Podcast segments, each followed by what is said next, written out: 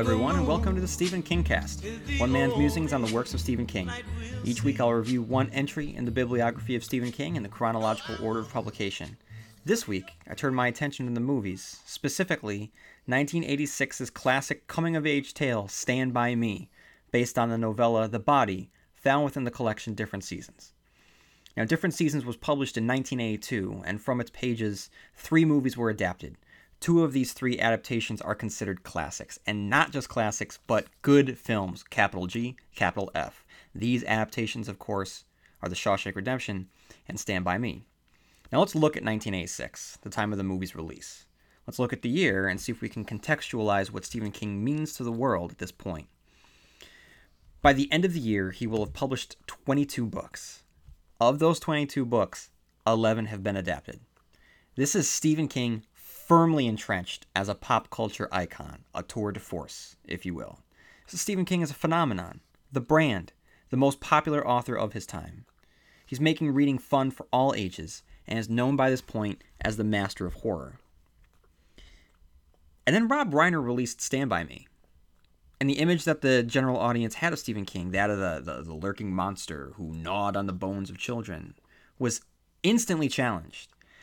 Because how could Stephen King, the man responsible for the, the, the, the image of the blood drenched Carrie White, the alcoholic abusive father in The Shining, who killed off half the human race in The Stand, who killed that boy in Cujo, how could that man be responsible for this elegant discovery of self in this universally beloved coming of age tale. Surely there has to be some mistake. At this time, Stand By Me holds a 95% audience score on Rotten Tomatoes um, and an 8.1 out of 10 on IMDb. And anecdotally, I've never met anyone who dislikes this movie. And many people I know, uh, King and non King fans alike, absolutely love this movie. I think that Stand By Me did wonders for Stephen King's image. You know, it, it bucked his image of the master of horror and, and demonstrated that his talents weren't relegated to cemeteries and haunted houses.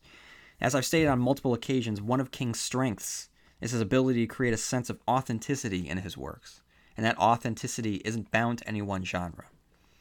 See, this coming of age tale is something that has been done to death at this point, right? I, I just I feel like every coming of age story that was released post Stand By Me, intentionally or unintentionally, has mimicked elements from this movie, which ultimately comes from, you know, the body, the the Stand By the, the Stand By Me adaptation. Um, you know, and and you know, I mean, I for whatever reason when I when I was watching Stand By Me, I was thinking a lot of Super 8 by uh, J.J. Uh, Abrams, which came out a couple years ago, and, and that movie was was meant to invoke the Amblin Entertainment movies um, you know, of the 80s, you know, your movies like, uh, you know, The Goonies, right?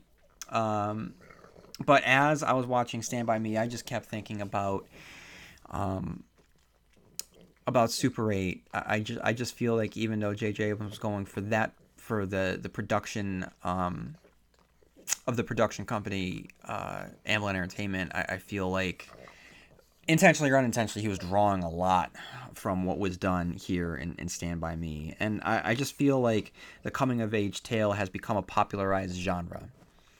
Um, I think it's something that, that you know, uh, film directors and writers can go to. Um, because I think that there's something about this particular story that, that speaks to us. We want to be able to look back on our own past. We want to, to hear what someone has to say about childhood you know, at the time that this came out, Stephen King was speaking of the time when he was a child, right? Um, so it had that nostalgic lens that was very um, personal to him. You know, now we see a lot of coming of age tales set, um, you know, in the 80s or even the 90s, right? Um, but it's something that I think speaks to to a lot of people.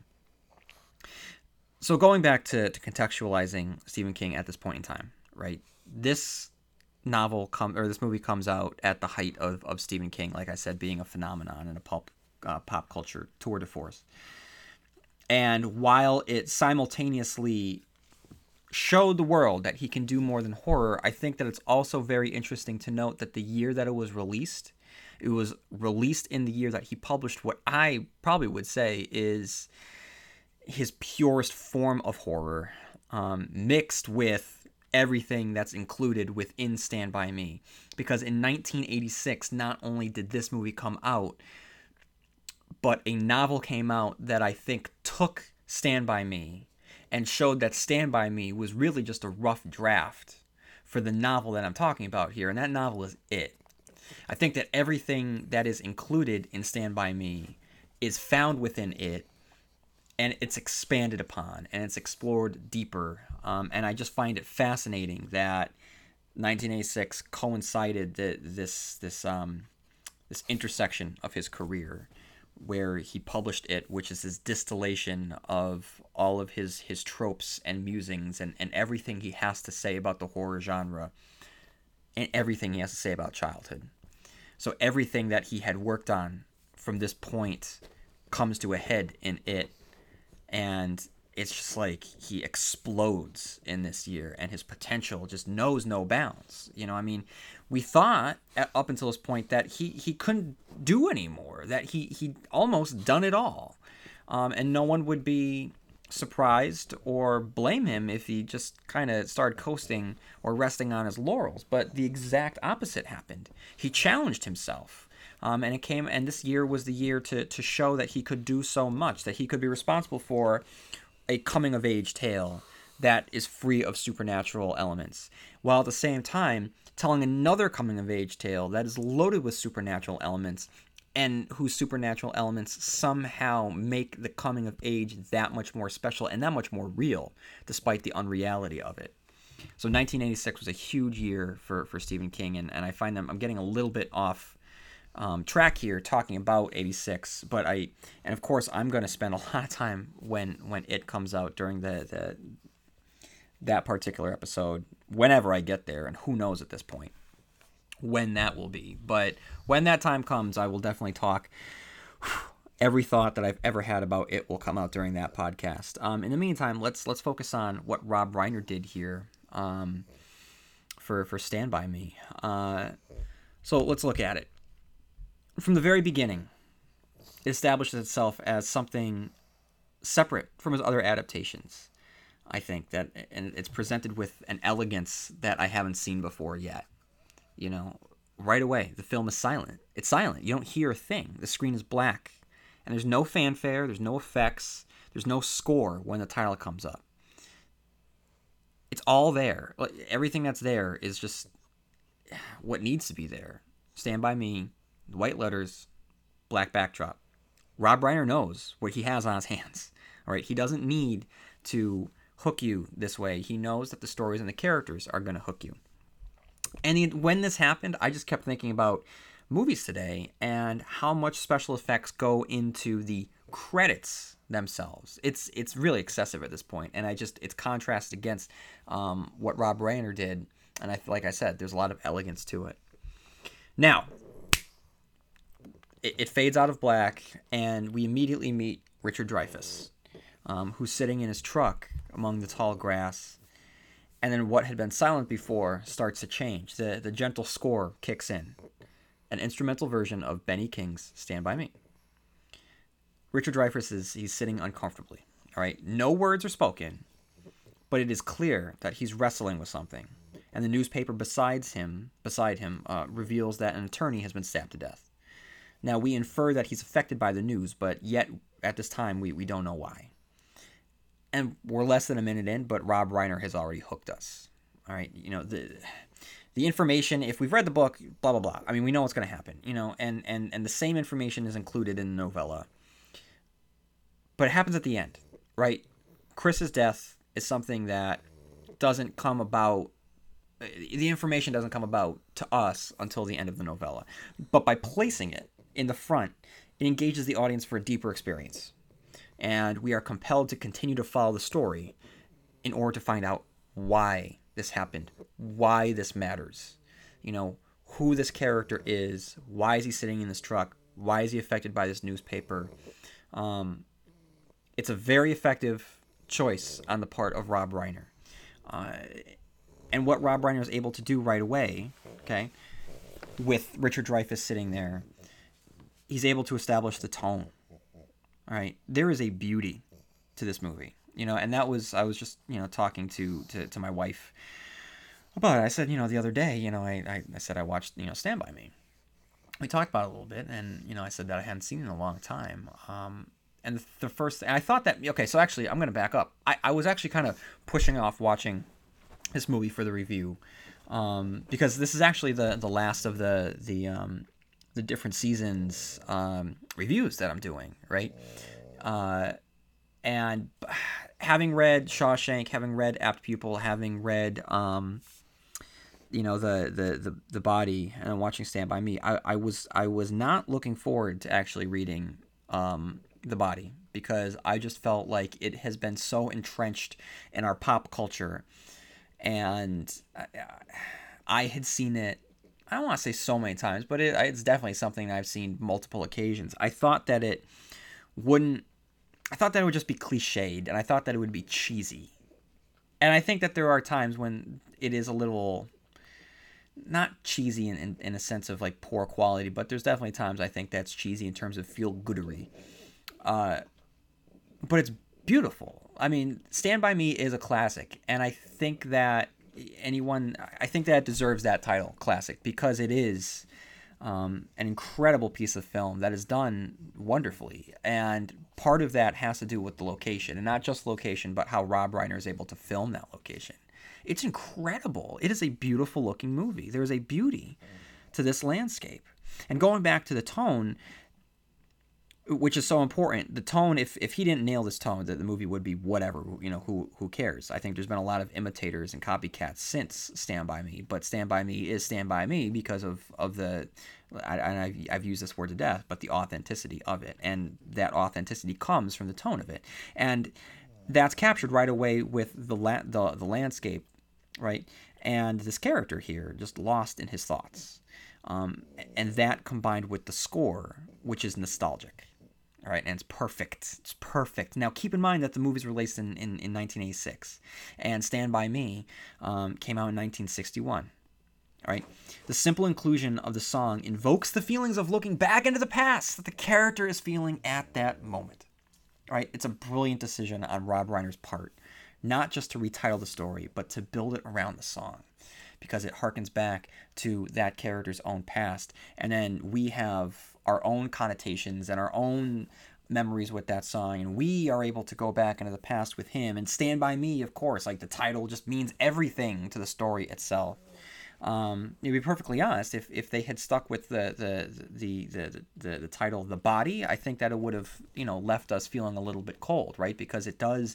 Yes, they have to go to the body, and at the end, the, the you know the the reveal is that you know Chris is dead, and he is also the body, and you know we mourn for Chris, but life goes on, and you know th- there is that certainly, but "Stand by Me" is is definitely more heartwarming, and uh, I think that that I think that was definitely a good choice on Rob Reiner's part. Um, and while sitting in the truck, um, Richard Dreyfuss's truck, two boys ride by, right? And that might as well just be the, the ghosts of his past riding by. and we flash back to his past, um, to Castle Rock. You know, now a place within Oregon, not Maine, but it is doesn't matter. I mean, it's just that the the town is beautiful, and I think that in order for the story to work, we have to find a certain beauty in childhood. You know, we need to be able to look past and see it for everything that it is. We and right now for the boys, they're on this cusp of adulthood. So adulthood is frightening and it needs to to have some menace to it and that's definitely manifested itself, but at the same time, it also still needs to have that that innocence of childhood and I think that the innocence of childhood um, is recreated through just the landscapes um, of this town and, and, and the, the fields and the trees and the rivers, um, everything. It's just like I've said, I'm going to say it again. This is a beautiful, beautiful movie to look at. We are introduced to the treehouse right away, and it's the, the you know, I, I had talked about horns, and you know, the horns had the treehouse of the mind, and and this um, is almost like the treehouse of the mind. This is just kind of the the the, the pure version of, of what you think a treehouse would be. It looks like that if you close your eyes and and picture the perfect childhood treehouse. That's what it looks like, and and we see it, and we meet the boys, and they're all perfectly captured. Um, by their respective actors. We have Wil Wheaton as Gordon. We have Corey Feldman as Teddy. We have Jerry O'Connell as Vern, and, and most famously, of course, is, is River Phoenix as Chris. Um, the story just progresses, you know, I, just, just like Stephen King's did. Um, you know, Vern relates how he heard about the body from his brother while hiding under the porch, and Reiner includes little touches that, that keep it light, from Vern wiping his face, you know, from the dust, you know, that, that comes down. Um, you know, and there's these great camera shots. Like, there, there's one where Vern is looking through the, the lattice porch, uh, the, the porch lattice, um, and it's just the, the way that the camera is framed, like a little diagonal. Um, it's great, you know. And then you know later on there, there's uh, Chris and Gordy's reaction, you know, when when when the gun goes off, um, a surprise they are. You know, it's just great. It's great. You know, he's able to to balance the the whimsy of the story, um, you know, with the the more serious elements. And then the boys, you know, they make the plan to head out for the body. Um, and we're given the thrust of Gordy's issues at home and how he's constantly forced to live under the shadow of his brother, who, look, in a brilliant casting move, is played by John Cusack. From a metatextual level, uh, this is a casting decision that, in retrospect, works wonders. You know, who better to throw a shadow on Gordy than the guy of the 1980s, John Cusack himself, right? Um, now, at the time of this movie, John Cusack wasn't John Cusack. He had made um, Better Off Dead, right? But I think that it was probably Say Say Anything that really cemented him, um, you know, as John Cusack. Uh, but still, looking back now, this movie is very much an 80s movie, even though it is set in, in the 60s. Um, but, you know, for everyone that, that grew up in the 80s, it's definitively a, a part of, of, of our own childhoods because of it. Um, and it's just I think that it's it's great casting. It just works to have John Cusack play Denny. Now there's a difference here between movie Denny and uh, novella Denny. Um, and the, movie Denny is is closer to Gordy um, in the story uh, than he is in the novella. You know, looking out for him and, and being proud of his stories. Um, in the in King's story, he was close, but he no, I'm sorry, he wasn't even close. I mean, he was in his life, but at one point, Gordy makes the point of of saying that an actor could have died, um, and basically he equated the the fact that the the actor's death wouldn't necessarily have affected him the same way, but um, yeah, I don't think he was close to Denny um, which makes it a um, th- there's a it's a different flavor, right? It's a different flavor of loss. Um, but anyway, the, there's John Cusack, great casting, great casting choice, and just as brilliant as the casting of John Cusack is Kiefer Sutherland, right, as Ace Merrill. Now Sutherland, look, whose sharp features and black clad clothes are at the time assumed to make him a star with the Lost Boys um, which comes out in 87 and it's his next movie. Uh, he is a malevolent force of harm in this movie. It's great. Um, and then, just so you know, Ace Merrill uh, returns in Stephen King in the Stephen King universe in uh, Needful Things. Um, and when I go back to reread that for the King cast, I wonder if I'm going to picture, you know, uh, an older uh, Kiefer Sutherland in my head. Uh, now, just as he did with the opening, you know, Reiner makes a slight change to the narrative, introducing Ace earlier than King had. Because in the novella, we don't see Ace until the very end of the story, whereas here, his villainy is established right up front. His bullying becomes clear um, and personal to the story as he takes Gordy's hat, the same hat given by his brother. And we're also treated to the scene in which they're playing mailbox baseball, which illustrates the delinquency of the characters, but like I said, um, you know, it keeps the story light. Now, there's two incredibly famous scenes from this movie, right? The train on the bridge and the leeches. And both capture everything that King had been going for, but Reiner manages to somehow out King King at his own game. The train scene in particular is filled with so much tension, the river so far below the bridge. When Gordy spots the black smoke pouring from the treetops, it's a truly, truly terrifying moment. And it's just so well done. Um, now, Reiner, look, he also makes a decision that I wish that King had uh, made in the novella, by removing the Chico story. Uh, in the movie, he includes the lard ass Hogan story, and it's a fun little reprieve from the narrative. Just a fun moment that shows Gordy's storytelling prowess.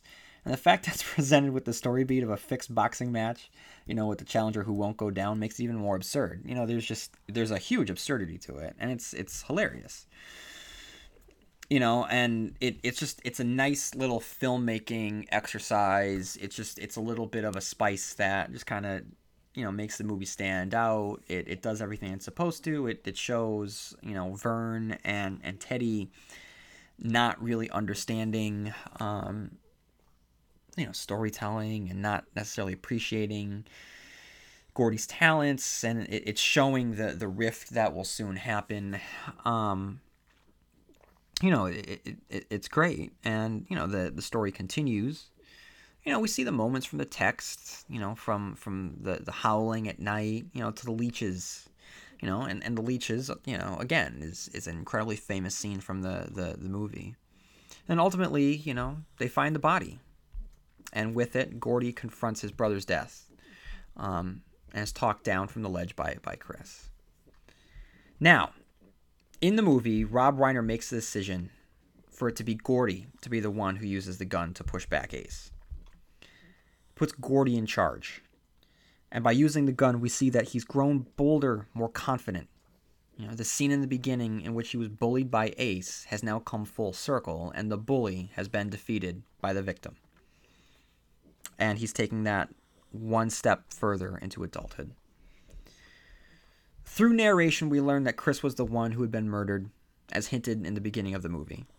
We meet Richard Dreyfuss one last time as he finishes the story, and thusly, the movie.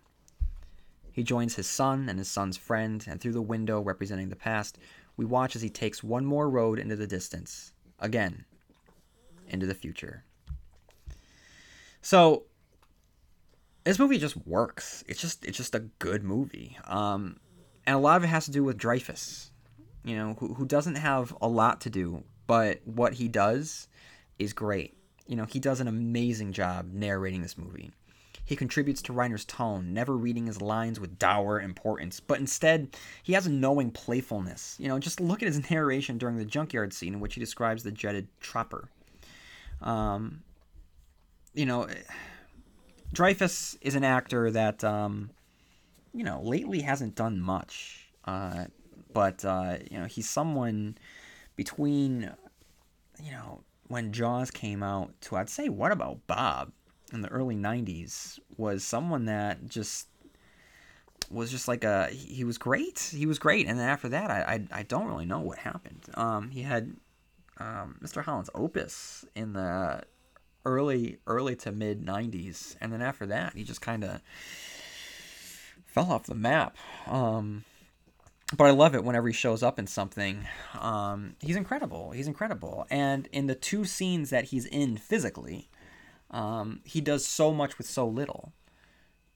You know, in fact, he he he. I think he only has like one line outside of the narration, you know, to his kid, um, and so much of it has to do with just kind of looking, looking at a typewriter or looking at the word processor and looking at the the newspaper, but looking through the the the word processor, looking through the uh, the newspaper, looking into the past, looking within himself, and, and being able to, to convey a myriad of emotions. He does an incredible job, and of course, like I said, with the narration itself, um, he he really helps contribute to tell this story, you know, literally, um, but also you know he serves as the heart of this story. He does a fantastic job. Um, so now has come the time um, where I uh I'm sorry. Now has come the time where I, I, I compare the, the book and the movie, right? So to see if there's a definitive winner. So let's go through it. Um, book uh, Vern versus uh, movie Vern. Vern played by Jerry O'Connell. Um, I I don't know. I mean, I, I don't think that there was much to Vern, the character, in the book. I mean, he serves as the plot point to get the boys out on the road. I think that King winds up taking the the idea of the the fat kid and infusing him with a lot more character um, and pathos in it. Here, I think he's played for laughs. I think that he is he's our comic relief. Um, but I'm gonna go. I don't know. I mean, this is kind of unfair to Stephen King, but this movie is just firmly entrenched in, in, in pop culture, right? And and the characters have all gone on.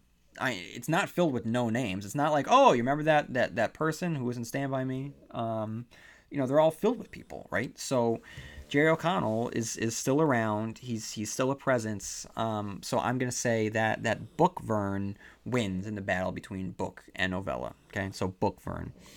Now, how about Teddy? Teddy um, is played famously by by Corey Feldman, who was a staple of the the, the 1980s. Um, now, in the in the novella, Teddy, I mean Teddy is messed up right? You know, his ears, the, the image that I get of his ears is is so horrific. Um, and and his ears are, are mangled in um in, in the movie, but I don't think to the extent um, as they are in the novella, which I think just the the act of Teddy's father um, and what he does, and, and, and that's how Stephen King um, shows the the father's madness is is unique. I mean, I to to hold his son's head down on the stove um, is is truly horrifying.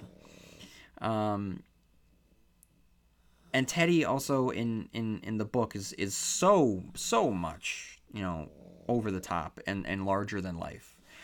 And I think Corey Feldman tries, and I think that Corey Feldman definitely brings the Corey Feldmanness to the role, but I can't help but think of him as Corey Feldman the entire time. It's just, it's to me, it's just, it's Corey Feldman being Corey Feldman. Uh, and I'm sorry, you know, nothing against him. I mean, he's still a young actor and, and he's still super convincing. But there's times I just, as I watched him, I'm like, he doesn't know what to do with his body during a particular scene. He just, he didn't necessarily look comfortable in his body with gesticulations and, and being able to stand and um, which is just part of being a child actor, and part of it probably has to do with him at that particular age as he was growing. But it was just something that I definitely noticed. Um, so I'm gonna go actually with, with with Teddy from the book on this one. So one point book, one point movie. Um, I'm gonna talk about Ace now. So we have Ace Merrill.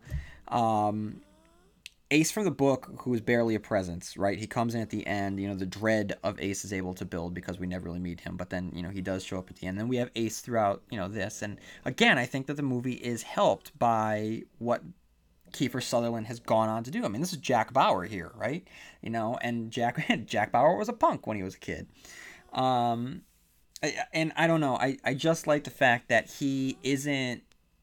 He's mean. He's vicious. He's dangerous. Um, but he's not but he's still a he's still a kid, right? You know, I mean, he still gets off on you know doing stuff like, you know, um, you know the just baseball mailboxing, um, you know, and, and the fact that he wants to see a body as badly as the kids shows how much like a kid he is too. Um, and just, I, I just the look of Kiefer Sutherland, his his just his his I don't know. He just looks like a wolf. He looks like a coyote. He looks dangerous, and he just looks so much bigger than the rest of the kids. Um, I'm gonna go with Kiefer Sutherland as Ace Merrill on this, even though even though book Ace Merrill has the advantage of appearing in other Stephen King novels. I'm gonna go with um, movie Ace Merrill. Uh, so that's two for Rob Reiner, one for Stephen King.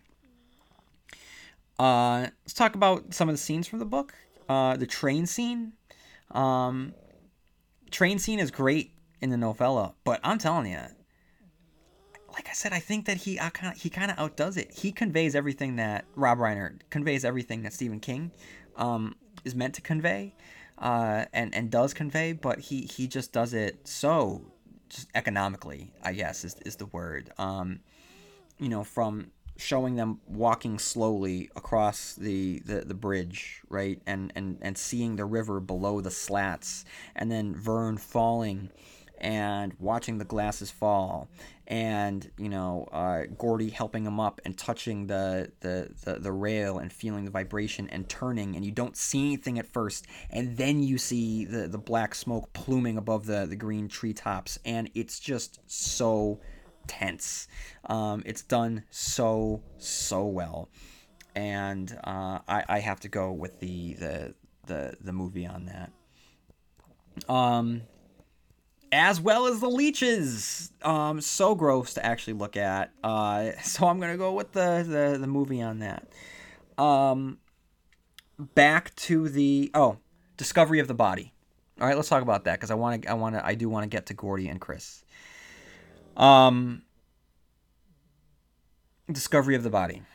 It's a big moment, but I think that Stephen King is able to he's able to write it a little bit better. Um, the the description of the body, Stephen King makes it seem like a body. It's a body, whereas this doesn't seem like a body. You know, I mean, it's called the the novella is called the body. It's not called the dead person, right? Because it's not a person anymore. It's a body. It's a thing. Um, and and the the the novella is able to capture that that it has ceased to be a person Whereas it's just it's clearly an actor that's pretending to be dead and it can't convey the same the same sensation. So Stephen King, he gets that one. Um, all right. Now I want to talk about uh, let's talk about Gordy. Okay. Uh, so we have Wil Wheaton. Uh, Wil Wheaton, famous for uh, this and for Star Trek: The Next Generation. I think he does a great job. Um, I don't know. This one's tough. Um, I, I think between young, young Gordy from the book and young Gordy from the movie, I, I, I need to go with the the book. Um, I don't know why exactly, and it's close. Um, but I, I'm I'm gonna go with the the the book or the novella on this one, just just because we have the the benefit of just getting into his mind with him being the narrator. Although I do want to take points off because he did write the the Chico story. Um, but I'm just gonna go with the book. Um, but narrator, narrator is gonna go to um, Richard Dreyfuss um, because Dreyfuss just just knocks it out of the ballpark. Which leaves us uh, to Chris. We got River Phoenix and we have Chris from the book. And River Phoenix this is this is like considered you know his movie right this is the movie that everyone talks about when they and actually to, to kind of back it up if you don't know who river phoenix was he was an up and coming young actor and he seemed to have just the world ahead of him he was going to be the next not even the next big thing but he was poised to be a lifelong um superstar i i guess probably what Leonardo DiCaprio is. That's what River Phoenix's trajectory was going to be, right? Someone with serious talent that would be around for decades and decades and decades. Um, and he had an intensity to him. Um, and, you know, his life was cut down um, short, right? Which, you know, kind of rolls into the, the Stand By Me experience right? It, it's hard to watch Stand By Me and watch Chris without thinking of River Phoenix and what happens to River Phoenix. So you watch it, and it's about the death of this particular character played by an actor who famously died. Um, and there's a loss there. So it, it, it in an unintentional way, um, and in a very tragic way, it works. Um,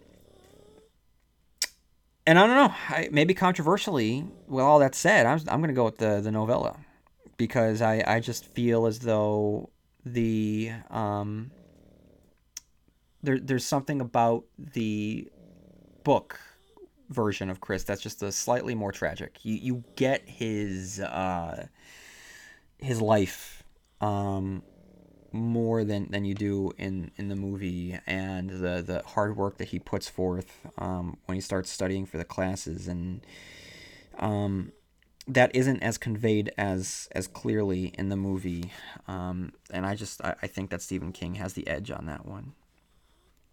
Although it's it's hard to uh, that's a hard one to actually give to the book because of everything I said about River Phoenix. Um, but ultimately, uh, between Stand by Me and The Body, I I gotta go with Stand by Me. Um, I I think that this movie, um, does so much for Stephen King's career in a way that The Body didn't. Now, The Body, of course, inspired inspired the uh, the book or inspired the movie. Um, so Rob Reiner, you know, owes everything to Stephen King, but in turn, it's it's it's very mutual. Um, you know, I, I think that you know Rob Reiner before this had done This Is Spinal Tap, um, which is great, great movie. Um, but I think that this more than anything else allowed Rob Reiner to distance his All in the Family meathead persona, and people all of a sudden opened their eyes and said, "Oh my God, this guy has talent." And when he did that with Stand by Me, he was able to do the same thing for Stephen King, and he was able to have people open their eyes and say, "Oh my God, so Stephen King doesn't just write about." Uh, blood drenched prom queens and alcoholic fathers that want to kill their sons with axes um, and vampires that take over towns, and um, girls that light things, you know, with, with the, on fire with their minds, and, and rabbit Saint Bernards. There's there's someone that actually has a heart. So with this movie, he was able to show the world what I've been saying about Stephen King, and and that's how he is a a very optimistic writer that believes in humanity and is able to capture um, the the truth of, of humanity and, and being able to capture um, certain moments that, that matter. This this this particular moment being that, that point in our lives when we leave childhood behind and head into adulthood. So so that's uh that that's my feeling on um on Stand By Me, and I it's uh, I don't know um, I don't know if if people out there agree or if they feel as though the body is better, um, but definitely write in uh, to let me know your feelings at StephenKingcast at yahoo.com. Um, and you can you know like us on on Facebook or Instagram or Tumblr or Twitter and if you have any time, you know, feel free to go over to iTunes um, and write a review because uh, the more um, more iTunes reviews, the kind of more the the podcast itself will, will spread. So, everyone that's been listening, thank you so much. Thank you for listening this week, um, and stay tuned next week as I dive into Stephen King's. Uh, it's kind of coming of age, but it's it's that that novel um, that all of us in one way or another can can relate to, and that's that's about uh, the love that we have of our first car, right? Our first love our first car, and that of course is 1983's Christine. So stay tuned uh, next week as I dive into that one. In the meantime, same King time, same King channel, Stephen King Cast.